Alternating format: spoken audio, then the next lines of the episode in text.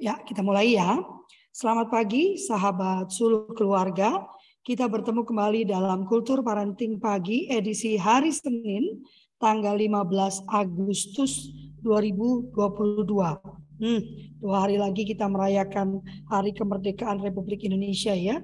Uh, yang sibuk makin sibuk gitu ya karena biasanya mendekati hari kemerdekaan itu banyak yang harus dikerjakan sayanya enggak.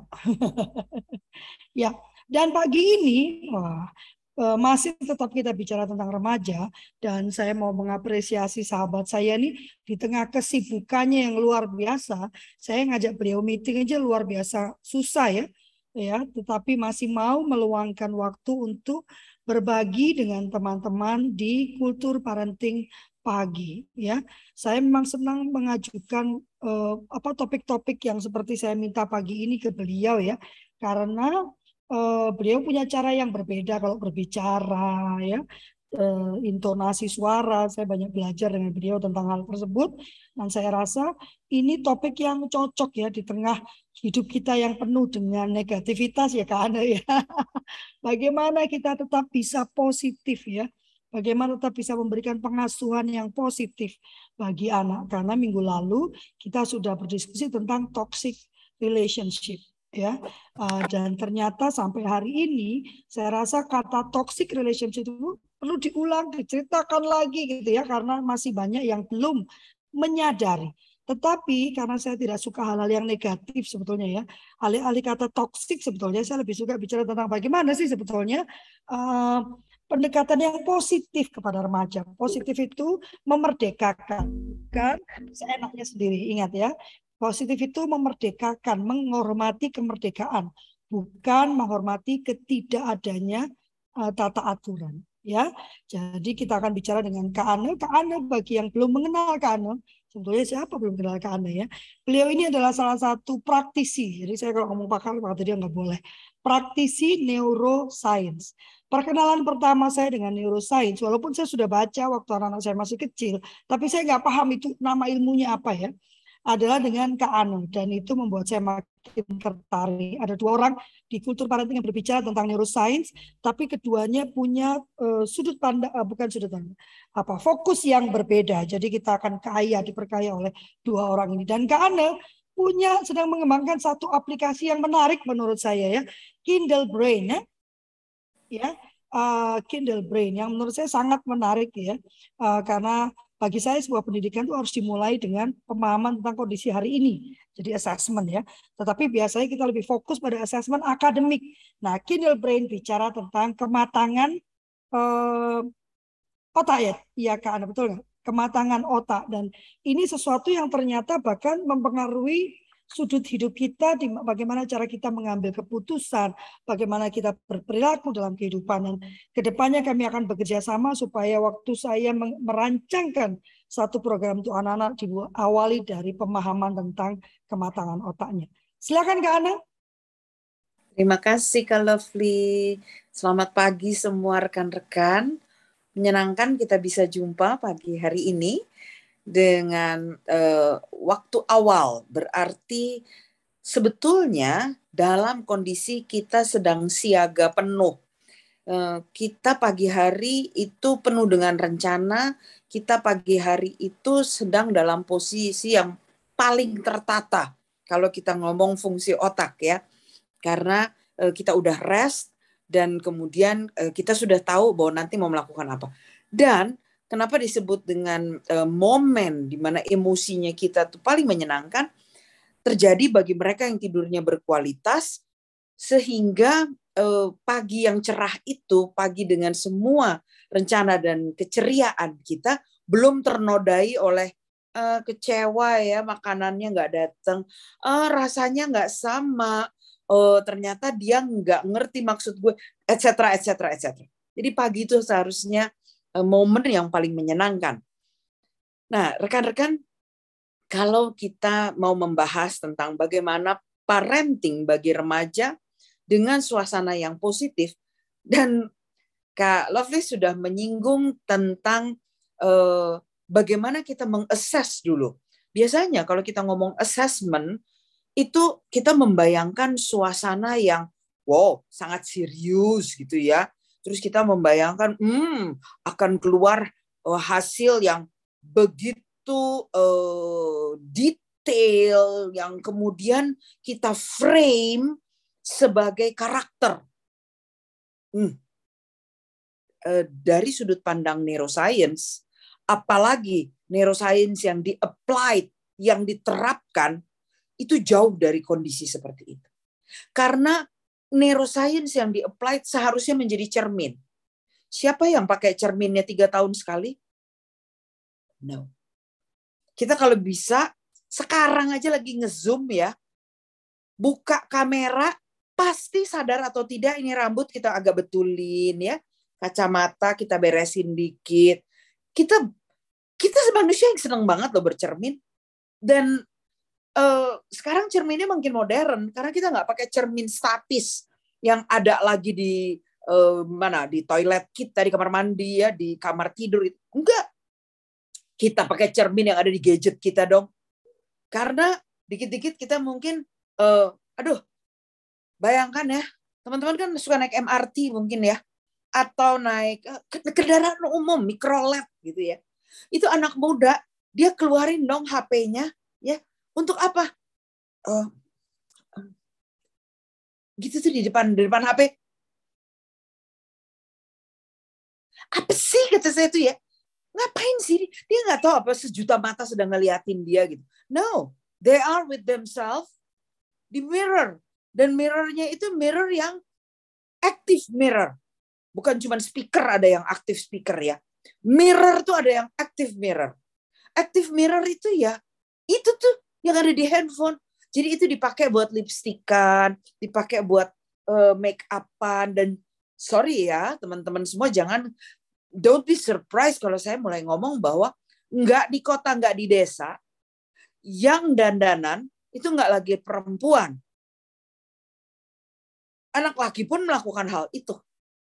Karena K-pop K-pop itu kan juga glowing gitu ya. Dan banyak anak-anak kita yang okay, dia nggak bisa ke ke skincare. Jadi nggak perlu glowingnya tapi dia ngambil uh, mungkin ketinggalan beberapa puluh tahun sebetulnya secara mode apa yang sedang tren. Sekarang K-pop kan tro, uh, trennya dengan si glowing. Sedangkan kalau sebelum itu kita tren sekali dengan Harajuku ya. Kita bebas aja mereka uh, dan mereka nggak segan-segan ya. Oke nggak ada duit jadi gue pakai apa? Pilox buat rambut They did that. Bercermin. Jadi kita tuh sebetulnya akrab dengan assessment every day. Hanya mulut kita aja yang beda sebutannya. Jadi kalau teman-teman rekan-rekan uh, mengikuti dan dan menerima terminologi ini, frase ini bahwa sebetulnya kita melakukan assessment itu every day, ya. Saya uh, mau sedikit mencoret-coret jadinya bagaimana sih sebetulnya kita uh, hold on, where is it? Betul deh. Gimana sebetulnya kita uh, melihat seorang remaja, ya? Nah, semoga ini kelihatan jelas ya buat teman-teman semua ya. Nah, rekan-rekan, remaja. Kalau kita bilang remaja, maka sebetulnya kita itu sedang melihat otak. Tadi udah dibilang saya peminatan memang di otak. Otak ini di dalamnya tuh titik kecil-kecil ya. If we say kita sedang bekerja tentang otak, ini sel-sel otak yang nggak sebesar ini, jauh lebih kecil dan jauh lebih padat, dan dia punya cabang-cabang yang connected dengan tetangga-tetangganya. Ya, dia akan making connection everywhere. This dot is making connection. Ya, lalu Anda lihat ada daerah yang membagi otak itu dengan um, garis yang sangat jelas yang kemudian membuat kita mengenal otak itu dengan beberapa nama. Bagian yang depan ini very popular disebut sebagai bagian depan atau dalam bahasa Inggris front, dalam bahasa Latin disebut frontal, ya. Lalu ada area yang kalau kita punya kamar tamu tuh udah paling depan, dia lebih depan lagi, teras berarti gitu ya. Prefrontal, jadi lebih depan dari depan. Prefrontal. This area kalau mau dibilang making connection, making connection, dia ini adalah area yang making the most connection in this brain.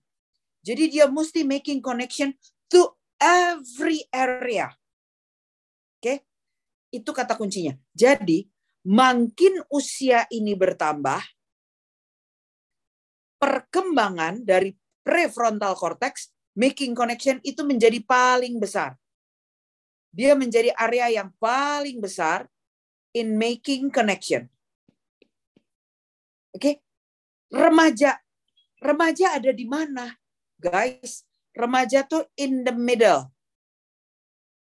In the middle between age berapa sampai berapa? Between 0 to 50. Gua aja udah lewat 50 ya. This age of middle itu berada di 21 sampai dengan 26, 25. Harusnya, harusnya. Ha, saya tekan sekali, harusnya. Ini prefrontal cortex-nya 50% connection itu mesti udah full. Dan sisa yang terakhir ini dia betul-betul sebetulnya hanya tersisa more likely three years untuk dia fully connection di banyak penelitian, di banyak penelitian bahkan disebutkan bahwa di usia remaja ini tuh mestinya 15, bukan 21. 21 tuh mestinya ada di sini. 21 tuh mestinya ada di ujung. Tapi saya nggak mau ributin dulu deh di usia berapa. Karena ada banyak lagi turunan penelitian yang kemudian lebih membuktikan lagi tentang bagaimana prefrontal cortex itu melakukan connection. Yang saya mau tekankan adalah lihat bahwa remaja itu jumlah connectionnya itu belum full. Di, di gambar yang sekarang terlihat, yang saya coret-coret yang pertama, yang children, ini connectionnya aja dipakai garis putus-putus kalau Anda cukup jelas disebut sebagai daerah striatum, gak usah diapalin apa pula lah daerah striatum itu ya. Yang penting kita mau tahu bahwa daerah ini adalah daerah yang berada di luar, di bagian luar, di lapisan terluar dari otak besar kita atau korteks yang nanti dia connected ke bagian dalam. Jadi kalau ini gambar otak kita ulang gambar, tapi yang kita gambar adalah half. Bagian yang kali ini kan depan, Berarti ini kiri ya. Di tengah itu nanti ada belahan, lalu dari sana ada otak yang kanan karena otak besar kita kan terbagi dua, kiri sama kanan. Nah, mid brain-nya itu jadinya begini. Ini pada bagian yang menjadi tempat nempelnya otak kiri dan kanan. Tapi bagian lain dari otak itu dia di bagian yang korteksnya ini dia misah, kiri sama kanan misah. Tapi bagian mid-nya, middle-nya itu dia nyambung kiri sama kanan. Nah, striatum ini dia akan tembus ke dalam jeroan sampai dia nyambung ke daerah yang tengah ini, di mana di bagian tengah-tengah tersebut terdapatlah aneka organ kecil yang urusannya dengan emosi. So suppose, suppose harusnya, harusnya pada usia dini, di usia, kalau ini saya bagi tiga, lima tahun and then 10 tahun, di usia lima tahun, ini bagian dalam yang berurusan sama emosi, kecilin lagi. Dari 0 5 tahun, saya bagi lagi. Di 0 sampai 2 tahun, 0 sampai 2 tahun, itu sudah punya jalinan, sudah punya ikatan. Terbukti dengan anak kecil-kecil, anak kecil-kecil itu sudah bisa sabar, tunda, tunggu. Saya suka sebut satu tu. Kalau anak kecil di usia 0-2 tahun sampai 5 tahun tidak sanggup untuk sabar, goyang kalau lagi ada di antrian yang lima orang barisannya. Ya, ninggalin ayah ibunya yang mau bayar. Mestinya di usia 2-3 tahun kita udah kasih dia. Kasih dia uang 10 ribu untuk dia antri pada tanggung jawab dia untuk apa yang dia belanjain gitu. Jadi dia bisa belajar sabar di antrian. Dan dia bisa tunda. Dia bisa tunda. Kalau mau ini mau ke ke ke uh, memilih somewhere jenis makanan gitu. Tunda. Tidak tiap hari belanja makanan dari luar, tapi makan makanan yang tersedia di dalam. Tunda keinginannya pada once a week. Tunggu. Tunda sama tunggu tuh unsurnya hanya di waktu memang. Ya, sabar, tunda, tunggu itu mainnya di waktu, tapi aktivitinya hampir sama. Artinya apa? Tidak memenuhi keinginannya saat itu juga itu jangan Anda minta di usia 10 tahun, 11 tahun, 15 tahun. No, it, it is too late. Artinya Anda nggak pernah ajarin nyisir rambut sepertinya. Artinya Anda nggak pernah ngajarin sikat gigi waktu kecil. Lalu Anda tuntut anak itu jangan bau mulut umur 15 tahun. Ngawur ya. So, positive parenting itu adalah mengenali anak itu dari your own experience, bukan dari si anak. Positif parenting adalah mengenal jurnal kita pribadi, apa yang kita lakukan dengan anak kita 0 sampai 15 tahun. Karena itulah dotting connection yang terjadi di otaknya. Dan lepas dari lima tahun, pendek banget ya lihat nih, lima tahun cuma segini ya Lepas dari lima tahun, dia masuk sekolah eh. Dan waktu dia masuk sekolah, dia akan terpapar dengan dunia luar. Dan orang yang mengulang-ulang, mengulang-ulang experience ke dia, itu mulai ada guru, mulai ada teman, apalagi kalau dia dititip di rumah teman, dititip di rumah tetangga karena kita kerja dan dia pulang sekolah kita belum belum pulang kerja setelah lima tahun, itu dia mulai bercermin dengan cermin orang. So guys, kalau ini yang terjadi, kita mestinya punya jurnal karena kita cicet dengan orang-orang yang kita percaya. Kita percaya. Apakah kita cicet dengan anak kita sebelum tidur? Jadi waktu dia bilang, eh mami, mami, mami tadi di rumah oma ya. Tadi sama oma gini. Atau omanya, opanya yang cerita. Aduh, tadi ini anak ya, sama papi diginiin deh. Abis dia gini. Lalu, apa respon kita? Jika respon kita ternyata adalah respon emosional, sorry. Satu, relasi kita dengan orang tua kita akan kita beri catatan yang tidak menyenangkan. Batin orang tua, lah napa lu nitipin ya kalau lu protes. Gitu. Mana saya tahu anakmu akan melakukan hal itu? Kan nggak tahu. Dan inilah respon saya. Karena my body fatigue. Tubuh saya udah letih. Saya dengan anak saya, anak saya sekarang udah umur 26 ya.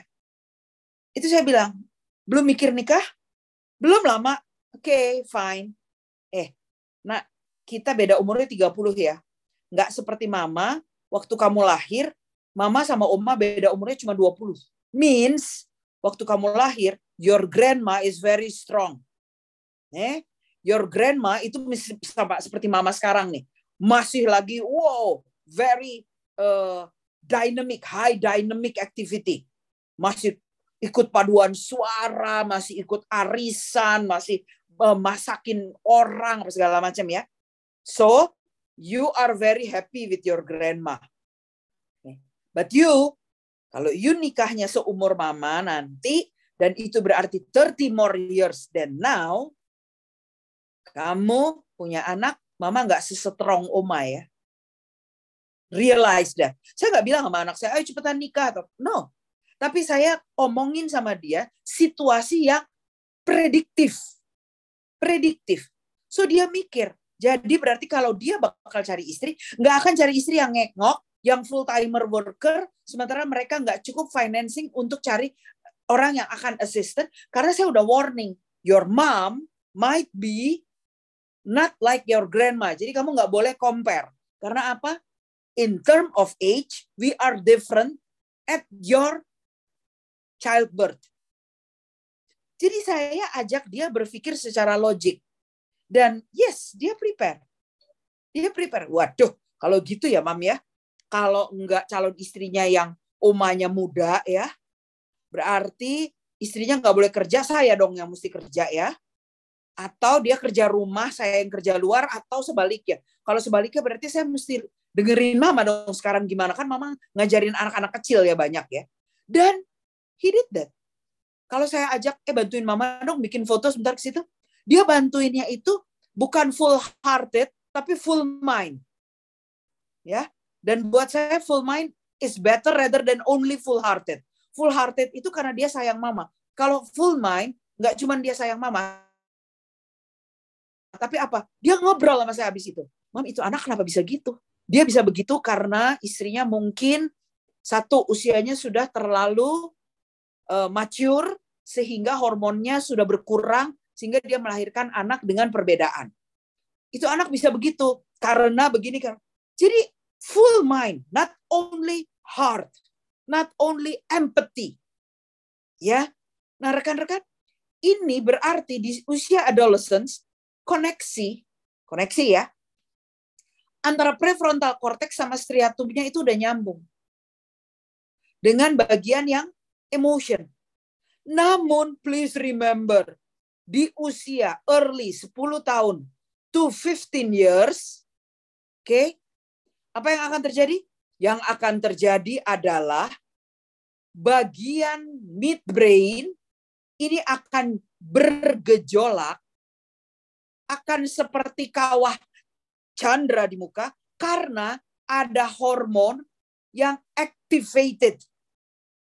Dan hormon reproduksi, hormon seksual yang activated di prapuber, most likely 8, 9 years to 15 years, beda ya perempuan duluan dibanding laki, laki later on baru uh, mulai, itu akan membuat relasi prefrontal cortex dengan bagian emotion ini yang tadinya diatur one way, kita waktu lahir emotion tuh on. Struktur otak kita untuk emotion itu on. Makanya kita gampang sekali, babies itu gampang sekali feel any kind of emotion. Karena otak bagian itunya memang sudah on ready banget buat kerja. Ya. Dan kemudian pada waktu pertambahan usia justru itu seperti wild animal yang harus ditaming, harus dijinakkan. Jadi bagian emotion ini justru dijinakkan oleh prefrontal cortex yang tugasnya adalah control. Ya, regulate. Ini tugasnya si prefrontal cortex. Dia taming, bahasanya kita nyebutnya jadi taming, menjinakkan. Itu di usia yang 0 sampai 5 tahun tadi tapi hasilnya baru aja kita nikmati satu dua tahun. Nah, anak gua manis banget. Ya, udah di TK ini dahsyat banget. Jadi lebih cepat pinter karena otaknya itu nggak nggak lagi mudah ditoel by distracted emotion. Oke? Okay? Distracted emotion di in early childhood di anak yang masih kecil itu distracted by their own body, bukan oleh situasi luar. Jadi pada tubuh yang imbalance, pada tubuh yang uncomfortable, unsafety. Unsafety-nya apa? Bukan dari serangan. Unsafety by gravity. Karena dia ternyata belum punya kemampuan adjustment body yang cepat dengan gravitasi bumi, maka anak itu emotionnya gampang on. Nah, loh. Kalau itu nggak di taming, maka anda akan menemukan anak-anak yang mudah sekali berubah emosinya. Tapi kalau yang sudah bisa prefrontal cortexnya ini membangun relation yang sangat bagus dengan area emotion, dia taming, dia regulate, dia control, perilaku anak, karakter anak kelihatannya nyaman sekali. But remember, pada usia prapuber ke puber, bangun nih. Dia bangun, dia akan overcome atau kita sering menyebutkan dengan nama hijack ini akan terjadi ya. Jadi si si bagian emotion dia akan hijack back kemampuan kontrol sama regulation ini. Kenapa? Karena dia sedang bernyala-nyala. Karena dia sedang very active.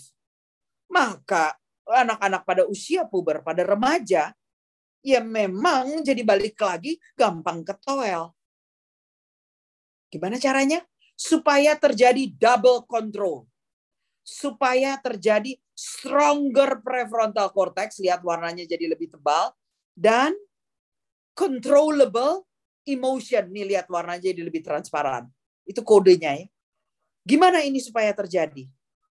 Maka anak itu perlu again and again look themselves at the mirror. Dia semakin hari harus semakin kenal dengan tubuhnya. Body awareness. Body awareness is the key. Kalau dia kenal, eh ternyata bahu saya naik sebelah ya. Uh, mama, kenapa saya kalau lagi foto kok aneh ternyata bahu saya, kepala saya selalu miring sebelah. Kok saya gitu? Kenapa muka saya gini? bukan dibawa lalu mencari kosmetik pengganti ya. No. Tapi ajari dia untuk kenal apa yang disebut dengan relaksasi. Karena begitu dia punya relaksasi, maka dia memiliki body control, berarti prefrontal cortexnya menguat. So understand your teenager is the key of positive parenting.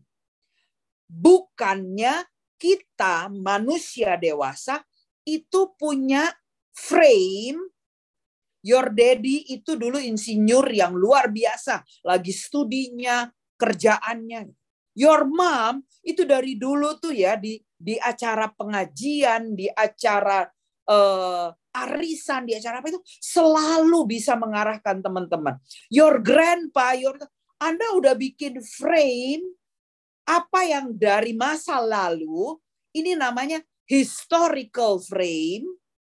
Lalu si remaja yang bentuknya masih amuba mulai Anda shaping to the same frame. Ini yang unpositive parenting.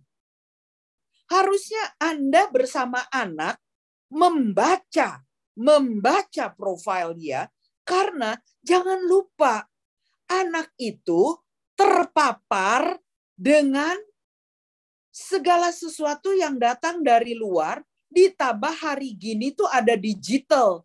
Digital itu berarti ada virtual senses, virtual uh, experience. Nah ini virtual virtual experience itu ikut membentuk. Siapa tahu dia bentuknya enggak straight line, tapi bubble-bubble tapi strukturnya mirip. Tapi enggak straight line. Dia bubble-bubble barangkali. Atau dia mungkin bahkan ada satu area yang bentuknya itu more circling, jadi looping. Untuk satu hal tuh dia senangnya sesuatu yang diulang-ulang kali. Understand the profile of teenager itu akan lebih membantu Anda satu membentuk profil untuk dia Jangan paksakan framework kita. Itu framework udah kuno, sorry to say. Itu framework yang cocok untuk tahun 70-80-an. Eh? Apakah itu framework yang akan kepake di tahun 2030, 2050? Eh sorry ya, kita sekarang mungkin umurnya 30 hari ini. Tahun 2022. Anak kita akan berumur 30 di tahun 2052. Apa Anda pikir masih ada TV? Kagak ada, men. Udah nggak ada TV. Tahun 2050, TV-nya itu muncul dari satu buah satu buah lensa yang ditempel di lantai. Udah bakalan virtual 3D. Ya, nonton deh film-film yang science fiction. Waktu saya nonton science fiction saya umur 15 tahun, sekarang kejadian. No ada tuh virtual reality VR. No ada nih kita bisa ngobrolnya pakai Zoom begini. Ditayangkan lagi streaming. Bahkan gaya. Kali-kali ada yang lagi nonton saya di benua Afrika sana gitu ya. Kebayang sama saya waktu tahun 1978 eh, gitu, waktu saya SD, nggak kebayang. Ong dulu aja TV saya masih hitam putih. Are you framing your child, your teenager to be to be like you today? Oh sorry, Anda sedang menciptakan manusia purba kalau gitu. Karena mereka akan hidup di tahun mereka. So profile your child. The key is profile your teenager, kenal betul teenager Anda, dan living together untuk say goodbye. Kita akan berpisah dengan anak kita. Kalau zaman dulu, zaman dulu, our ancient, saya ngomong ancient ya, kita punya keluarga generasi atas, Indonesia, China, uh, England, maybe Inggris, itu punya budaya apa? Anak ngurusin orang tuanya. Hmm? Semenjak teknologi digital 4.0, society 3.0 menuju 5, eh, 4.0 menuju 5.0, nggak bisa lagi. Nggak bisa lagi. Mixed marriage is everywhere. Hmm. Kamu bilang anak mesti ngurusin kamu anaknya nikahnya sama orang Jepang. Dia bilang juga sama. Anak mesti ngurusin. Ente berdua punya anaknya tunggal. Terus mau apa? Suruh mereka pisah rumah. Anda mau gabung berangkat ke Jepang. Aduh, culture-nya beda. Eh, si Jepang juga bilang begitu. Aduh, gak bisa saya ke Indonesia, culture-nya beda. Lah, anak Anda berdua cinta. Jadi gimana dong? Dan ternyata dia nggak lagi pengen tinggal di Jepang ataupun di Indonesia. Dia milih tinggalnya di mana? Di Arab. Kenapa? The money is there kita berdua kepengen uh, menyayangi anak-anak kita dan di sana kita bisa mendapatkan penghasilan dengan salah satu bekerja lebih besar sesuai dengan keilmuan yang sekarang lagi tren dan dibutuhkan oleh negara itu. Begitu loh cara anak muda berpikir mah. More practical. Hayo, are you crying? Enggak. Anda umuran dengan saya sekarang? 50 to 60? Kita mesti mempersiapkan untuk hidup by ourselves. Enggak lagi urusan. Sama anak mah zoom-zooman aja nanti. Jadi prepare your teenager for their own life. Bukan untuk jadi your supporting system. So positive parenting itu adalah day by day assess together and read the future. Enggak framing anak kita seperti yang kita sanggup. Dan kadang-kadang lucu, mulut sama pikiran kita beda. Percaya nggak? Ya, mulut kita bilang, kamu gimana sih nanti ke depannya? Tapi waktu anak bilang, iya mama, kelihatan nanti ke depan itu ya, kalau saya kerja di uh, Grab ya mah, Go, uh, Gojek, uh, uh, Maxim, uh, Uber, itu saya akan kenal banyak orang. Hah, kamu mau jadi driver? Enggak sayang, kamu nggak perlu jadi driver. Mama papa masih punya uang untuk kamu sekolah. Kata tadi. Jadi otaknya kita ternyata framingnya sempit, mulutnya kita seolah-olah dorong dia ke depan, tapi terus kita nggak berani dengan future, kita tarik lagi balik, yang pusing si anak. Ini mama papa ini maksudnya apa sih? So positive parenting for me is discussion. Positive parenting for me is together reading the future. Ya, saya ngertiin anak saya kalau lagi main game gitu loh. Itu game apa nak? Maksudnya apa? Terus nanti dia gimana? Wow, gaming yang sekarang bukan lagi gaming yang bar roar atau balap-balapan. Enggak, di mana-mana drone. Terus baru-baru tadi malam dia ngomong sama temennya di game itu yeah, gue udah mindi-mindi, dead. Eh? Apa toh? Kok Bama baru dengar ada kata mindi-mindi? Apa tuh mindi-mindi? Itu loh, Mak. Itu liatin tuh, Mak. Saya mesti begini-begini. I'm talking together with him. Through their activity, going to their mind. Ya, yeah. saya adjusting, dia adjusting. We meet at communication. Adjusting and adjusting, meeting and communication, will be partner forever after. Saya dengan penuh doa untuk Gubernur Jabar. Dia harus mengantar anaknya pergi ke tempat yang abadi malahan ternyata. Tapi as parents, they did already everything they could communication. They have everything together, mirroring together. Picture, video. Jadi, teman-teman, positive parenting again for me is nothing more than communicate. Assess profile day by day. Semoga membantu. Thank you, Kak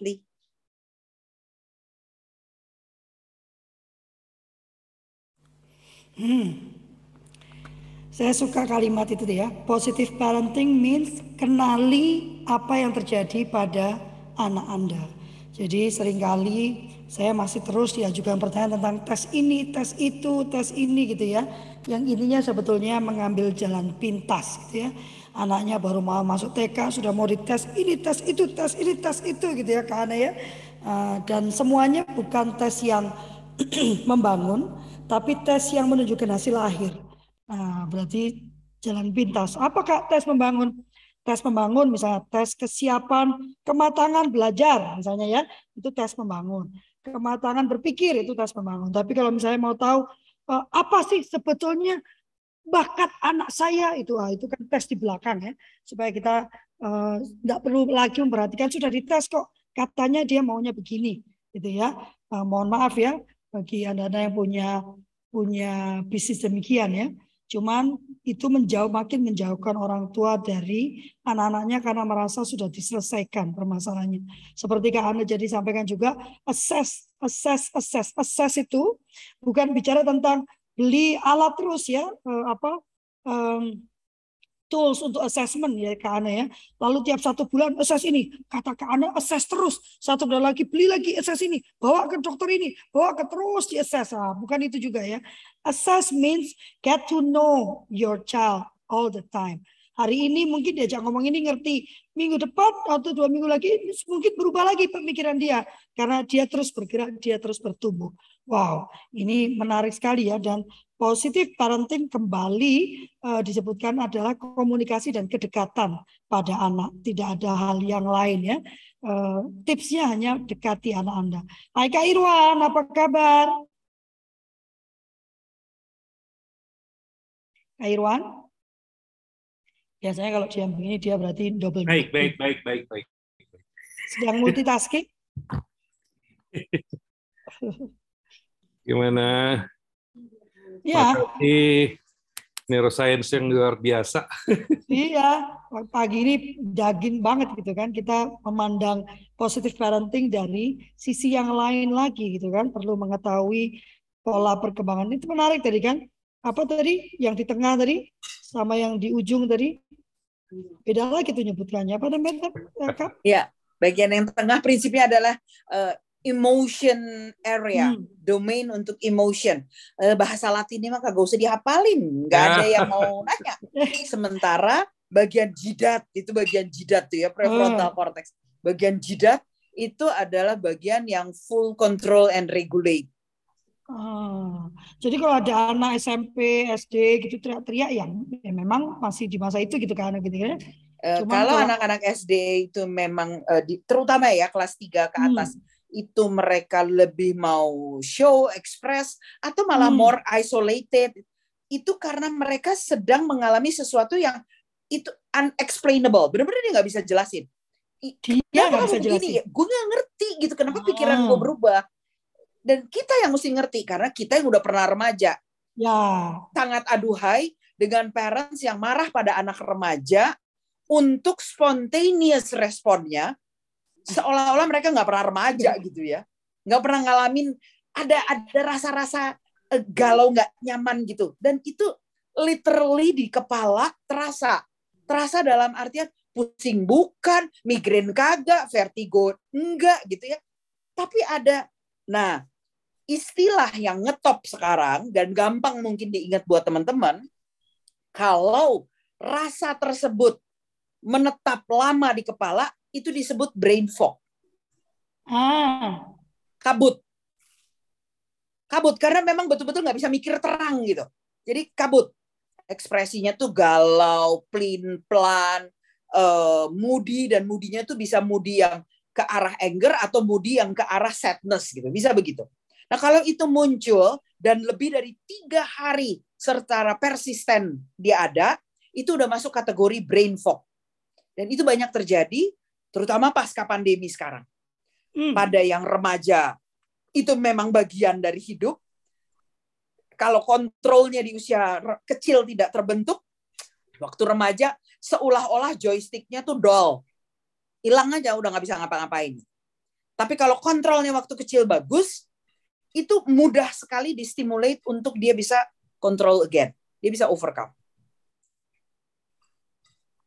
Hmm. Jangan lupa untuk untuk uh, mirror look at the mirror together. Jangan-jangan waktu kecil gue juga gitu.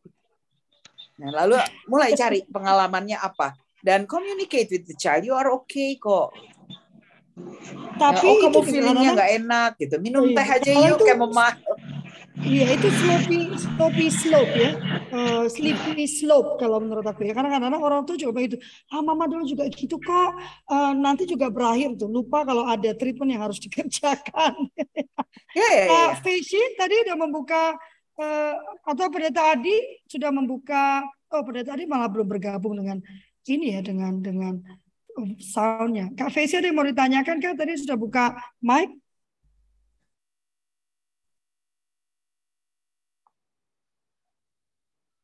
Ada yang mau bertanya kah teman-teman? Ini kok banyak tapi kok diam semua?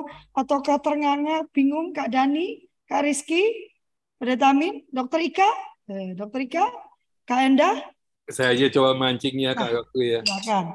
Terima kasih Kak Anne. Tadi positif uh, parenting ya. Ini ada nih di lingkungan saya sendiri. Ya itu sangat negatif ya. Akhirnya dia sendiri divorce gitu ya. Nah setelah uh, setelah itu justru uh, orang ini sih secara konsep, secara bicara sih oke okay, gitu, tapi secara modeling not oke okay, gitu. Ya. Nah, tapi dia dia justru meminta kenapa anak-anak nggak bisa ini kepada saya? Gitu. Kenapa nggak bisa berterima kasih? Kenapa nggak care? Saya kan sudah ber, ya dia lupa yang dia tanamkan apa gitu. Ya. Nah pada saat ini kan ya saya sendiri mungkin susah ya karena ada keterkaitan emosional untuk memberikan feedback. Saran ke Anda gimana ya? Atau ada ada ada tip khusus untuk memberikan feedback. Kita udah tahu sih eh, siapa sebetulnya yang eh, talk yang yang harus berkaca, yang harus assessment.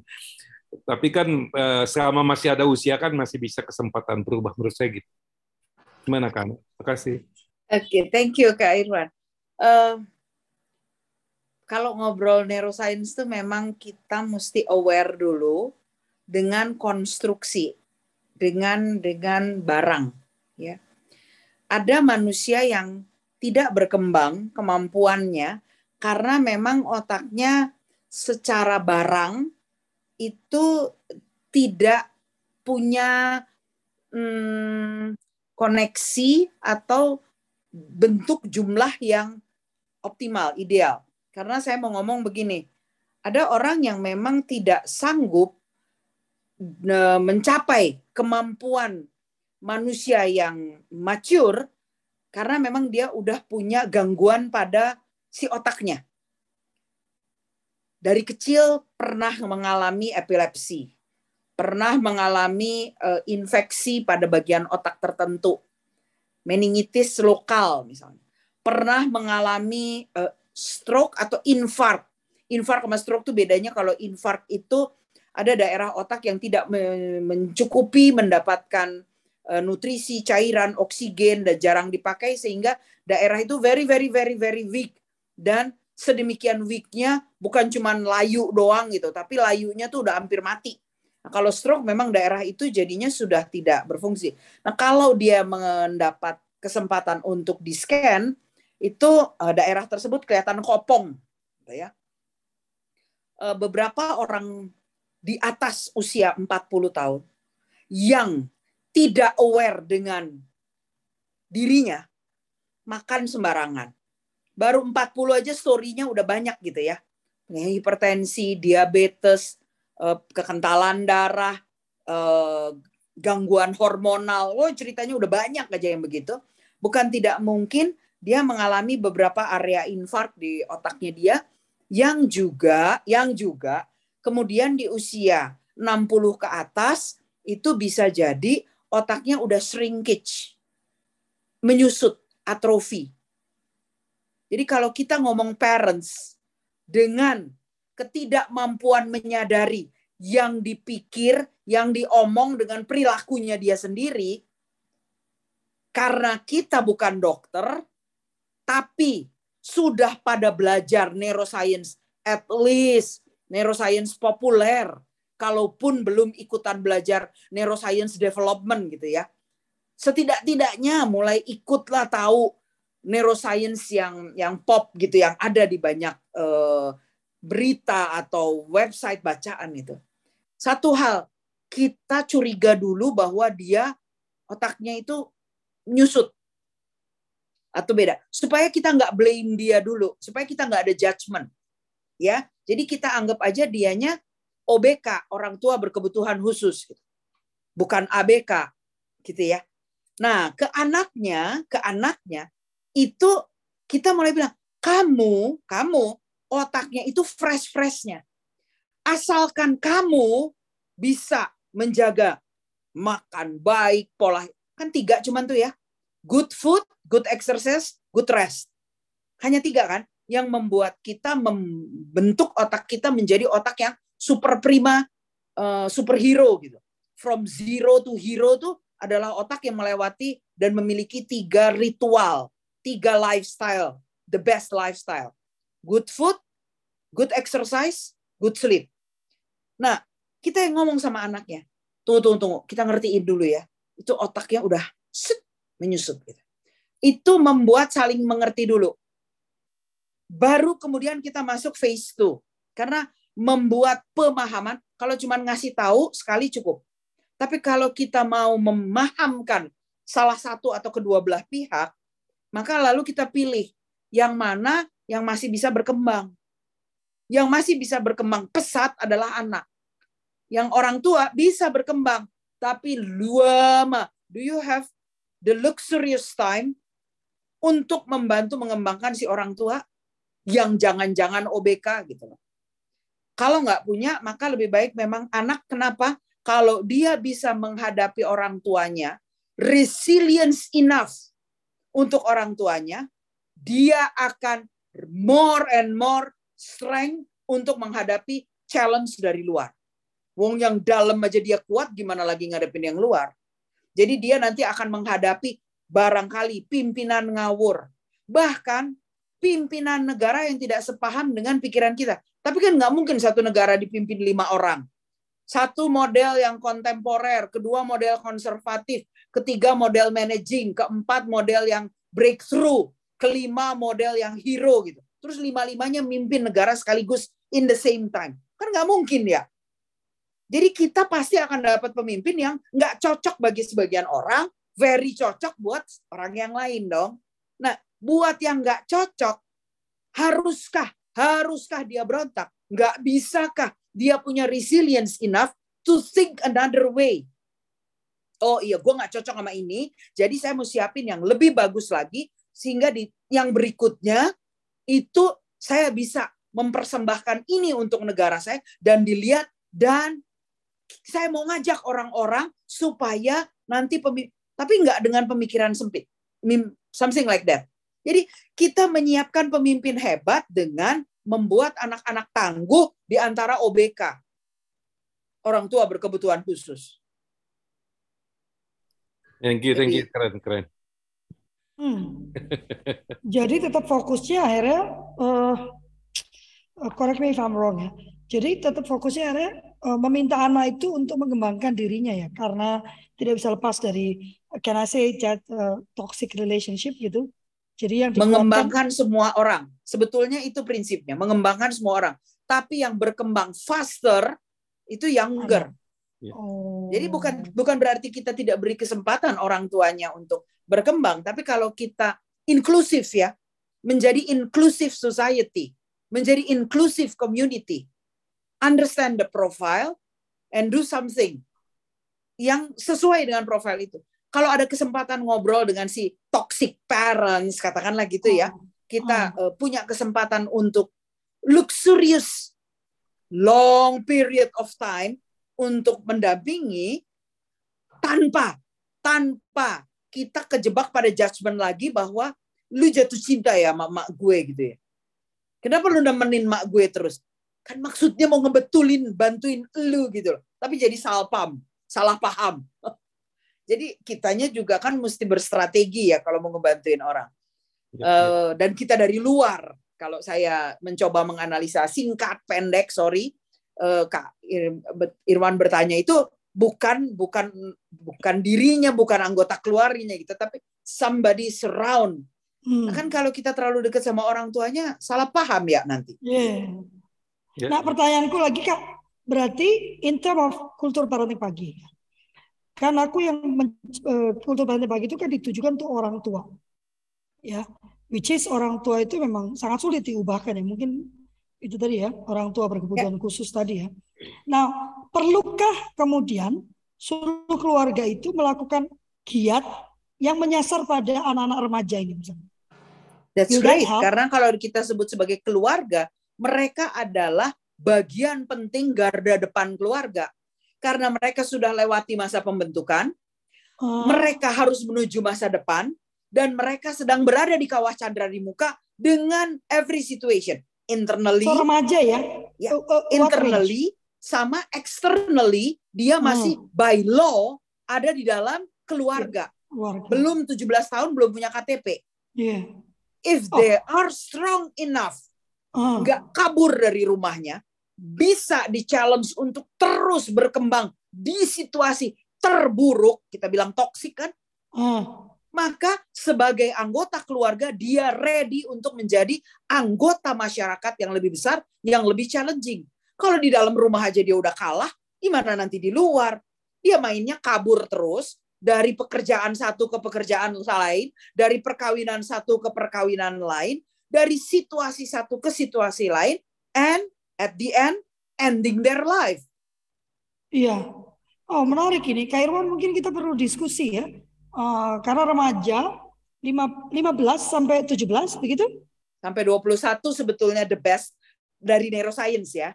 Kalau Oh, dari tapi regulation apakah by law 15 sampai 17. Yes. 21 itu j- jadikan satu kelompok atau like Dua kelompok. oke, oke. Karena it, yang it. satu ada yang by law 15 17, yang Ah, 17 18 21 by law ya in every country kan law-nya kurang lebih lah di 17 emang eh, Belanda agak lebih cepat ya 15. Eh, tapi most likely 17 18 itu by law mereka sudah harus jadi young adult. Nah, Tapi kalau di Indonesia 18 Kak. Nah, by neuroscience, by neuroscience itu masih ada window of opportunity-nya sampai 21 23 kan. Oke, oke. Nanti ngobrol lagi ya, Kak Irwan, Kak Ana ya mungkin ya. Kalau memang perlu sebulan sekali kita adakan khusus untuk remaja kali ya. Eh, Ya. Tapi perlu dibicarakan topik apa yang perlu saya sampaikan ya. Kan, Ada kan satu topik menarik kalau Flink untuk remaja. Hmm, Sharing Iya. your shoes. sharing what? Your shoes. Your Oh, shoes. Oh, Ya. seperti yang kita lakukan Konsep- di kira-kira ya. Iya, konsep other Hmm. shoes. Jadi mereka harus memilih siapa temannya dan kemudian eh, sebetulnya kalau kalau dia bisa langsung ke tem- rumah temannya, making some kind of journal gitu ya. Kamu pergi dong ke rumah teman yang kamu paling suka. Nanti yang Oh. paling kamu nggak suka yang apa? Terus kamu masukkan kakimu di sepatu mereka. Terus kamu rasa betapa nggak cocoknya your uh, tumit gitu ya, arc-nya itu jempolnya itu berasa nggak cocok sekali di sepatu itu, and then baru kita naik. Itu berarti kaki yang pernah menjalani apa itu itu uh, activity using other people's shoes itu adalah the best activity untuk virtually bring imagination bahwa hidup orang tuh beda-beda. Itu nomor satu.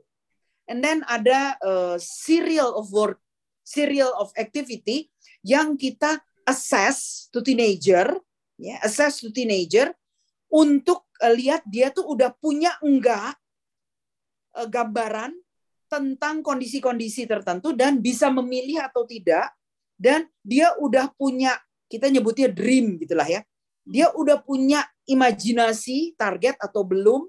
Kalau belum, eh, kita bantu temenin geser-geser yeah. sampai dia ketemu, and then drawing, drawing something, tapi drawing something yang di tengah jalan kita anjurin, make them disappoint, draw again, karena itu yang akan terjadi di kehidupannya. Jadi kalau kita yeah. ketemu dengan grup remaja, itu at least, at least enam kali pertemuan enam bulan. Selama enam bulan enam kali pertemuan. Oh ya, yeah, that's manageable. Yuk, kita cobakan ya Kak Irwan ya. Yep. Digabungkan dengan dengan adversary konsepnya Kak Irwan ya. Ya, ya memang kan kan kalau kita lihat kan yang outcome-nya kan sebetulnya tadi kan generasi yang kuat. Yes. Untuk menuju ke situ ada outputnya family yang bahagia, family yang utuh, family yang kokoh seperti itu kan.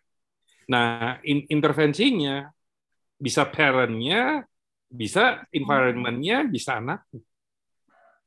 Saya kira gitu. Bisa guru juga. iya, guru ya. Tapi kalau guru kasihan lah mereka sudah sangat apa sudah titik jenuhnya itu sudah sangat dekat ya karena banyak sekali yang dibebankan ke eh, dan mereka. banyak anak-anak mereka yang justru galau. Ya, karena sibuk ngurusin anak orang. Ya. Betul dan saya, waktu kerjanya guru kan gila banget ya oh, di rumah. Iya, iya. Masih penuh pekerjaan administratif iya. juga. Yes. Cari tambahan also. secara finansial juga. Iya, itu juga ya. ya. negara kita tuh belum ramah untuk keluarga karena jam kerja kita tuh bukan sampai Jadi jam kalau 5. mau bantu guru, rangkul anak-anaknya karena mereka nggak ah. kepegang. Itu yeah. kita bantu guru. Bukan yeah. cariin duit buat yeah. guru bukan hmm. cariin tambahan uang buat guru, bukan memperjuangkan karena memperjuangkan uang guru itu agak terlalu jauh high up. Kalau mau yang today help for teachers, rangkul anak-anak guru. Oke, okay, that's one idea. Uh, kita akan uh, apa kita akan uh, cek lagi ya, kita akan lihat lagi dan kita akan coba susun ya. Saya rasa itu ide yang bagus ya karena uh, terus terang uh, uh, kultur parenting ini uh, lumayan ya Kak Irwan ya. Artinya hari ini sudah ada 25 orang ya setiap kali uh, awal dari cuma 10 ya. Uh, it's it's uh, uh, ini berkembang gitu ya. Walaupun orang banyak minta soalnya kalau nggak bicara how to sih gitu ya. Dan saya selalu berkata how to itu tidak ada gunanya kalau Anda tidak paham uh, konsepnya. You can get the how to from everywhere gitu maksudnya. Tanya bapakmu, tanya ibumu itu akan keluar how to-nya. Tetapi kalau uh, apa um, apa konsep di balik how to itu tidak dipahami ini menurut uh, menurut saya Kak Irwan ya. Maka how to itu tidak berguna. Yang dikatakan Kak Irwan misalnya caranya begini ngomongnya begini tapi uh, konsep di baliknya tidak paham. Kenapa sih ngomong seperti ini? Masuklah il, il, ilmu ke ane ya. Ini yang sedang terjadi. Masuklah ilmu ke dokter Trigun misalnya. Semua ilmu kita kembangkan menuju ke how to. Jadi kultur parenting ini menyediakan landasan berpikirnya karena how to itu disediakan oleh banyak pergerakan parenting. Tapi saya merasa kita kurang cepat ini eh, progresnya kurang cepat ya terkait dengan anak-anak kita yang makin uh, dalam bahaya quote unquote ya Pak Irwan ya. Jadi saya rasa ini satu uh, satu ide yang bagus ya untuk kita mencoba menjamah anak remaja ya. Karena memang saya juga sedang membentuk sedang mencoba membentuk satu program di mana anak remaja ini uh, diberikan pendidikan seksual tapi sebetulnya mengarah pada persiapan menjadi orang tua, parenting ya sebetulnya. Nah, nanti kita diskusi lagi. Karena untuk penutup karena sudah lebih dari 10 jam 8 eh, menyenangkan kalau kita bisa melihat keluarga sebagai the smallest society. Tidak melihat keluarga sebagai penjara atau tempat pembentukan yang uh, mengacu pada masa lalu semata. Masa lalu adalah pijakan untuk menuju masa depan yang belum kita jalani. Targetnya adalah membentuk anak berdasarkan masa lalu memiliki basis karakter, tapi menyiapkan ketangguhannya untuk menuju ke masa depan yang belum sama-sama kita ketahui. So, be strong. Kalau di aku jadi be vigor. Sampai jumpa. ya, wow luar biasa. Sambil saya menutup, teman-teman silakan memasang hatinya supaya Kak Deli bisa mengambil foto karena Kak, Kak Ana juga akan segera berangkat kuliah ya ya. Berangkat kuliah itu cuma pindah Zoom maksudnya. Kali ini jalan, Kak. Oh, Karena ini pergi. Oh. Oke, okay. ya uh, teman-teman saya ingin mengingatkan bahwa kultur parenting pagi bisa Anda ikuti juga di YouTube. Kalau Anda ketinggalan silakan cek YouTube kita di kultur uh, kultur parenting. Oh, kok jadi salah patah ya. Lalu kemudian kalau YouTube-nya juga aduh Kak susah, silakan cek di Spotify uh, di channel Sulu Keluarga atau Kultur Parenting. Anda bisa dapatkan semuanya di sana. Uh, dalam minggu ini saya akan mencoba mengelompokkan karena saya terinspirasi Kak Ana yang sudah ngasih saya apa tuh Kak playlist ya. Nah, kita akan buatkan ya. Sebetulnya perintahnya udah lama dari Teh Yanti, cuman sayanya yang belum sempat-sempat ya. Tapi akan kita kerjakan.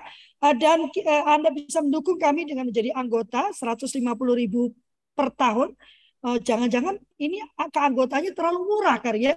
Sehingga orang nggak berpikir mungkin nanti dinaikkan gitu ya. Karena orang ini itu aneh kita beri sesuatu yang yang sangat terjangkau itu malah lari-larian tapi yang mahal mereka berusaha dapatkan gitu ya. Jadi bingung ya. Eh, seratus lima puluh ribu rupiah per tahun anda dapat 12 kali 12 pertemuan parenting bila 8 kali dalam satu bulan minimum anda melakukannya anda mendapatkan sertifikat bulanan ya. Dan 20% diskon untuk semua pelatihan yang kami kerjakan. Dalam waktu dekat ada pelatihan coaching untuk keluarga dan guru yang akan dilakukan oleh eh, Coach Mariati ya. Silakan Anda ikuti diskon 20% dan bagi Anda yang bukan anggota tapi mau mendaftar sampai hari Rebu ada diskon 20% ya untuk merayakan kemerdekaan ceritanya ya. Silakan eh, dan kami juga menyiapkan banyak eh, giat-giat lain termasuk nanti giat untuk remaja ya. Terima kasih banyak Kak Ana, terima kasih teman-teman sudah bergabung. Atas nama kami berlima, kami mengucapkan terima kasih dan memohon maaf yang sebesar-besarnya apabila ada pernyataan, perkataan, sikap atau gestur yang kurang berkenan. Kami tidak ingin merendahkan, tidak ingin memojokkan, tidak ingin menggurui, tidak ingin menghakimi. Kami hanya ingin membagikan apa yang menjadi keyakinan kami dan yang paling penting ini yang paling penting menurut saya yang kami usahakan untuk terus kami kerjakan di dalam kehidupan kami sehari-hari. Terima kasih banyak. Selamat hari Senin. Wassalamualaikum warahmatullahi wabarakatuh. Tuhan memberkati. Kak Dani mau ketemu aku? Aku izin live ya. Thank Terima kasih Kak Ana. Sehat ya. Saya Thank izin you. juga ya. Kak Irwan, nanti kita diskusi ya. Kalau free keren loh ini. Ih, keren banget. Iya. Lovely itu yang apa? Uh, yang metaverse gimana? Gimana? Kak Deli boleh dihentikan recording dan live-nya? Gimana Kak Dani?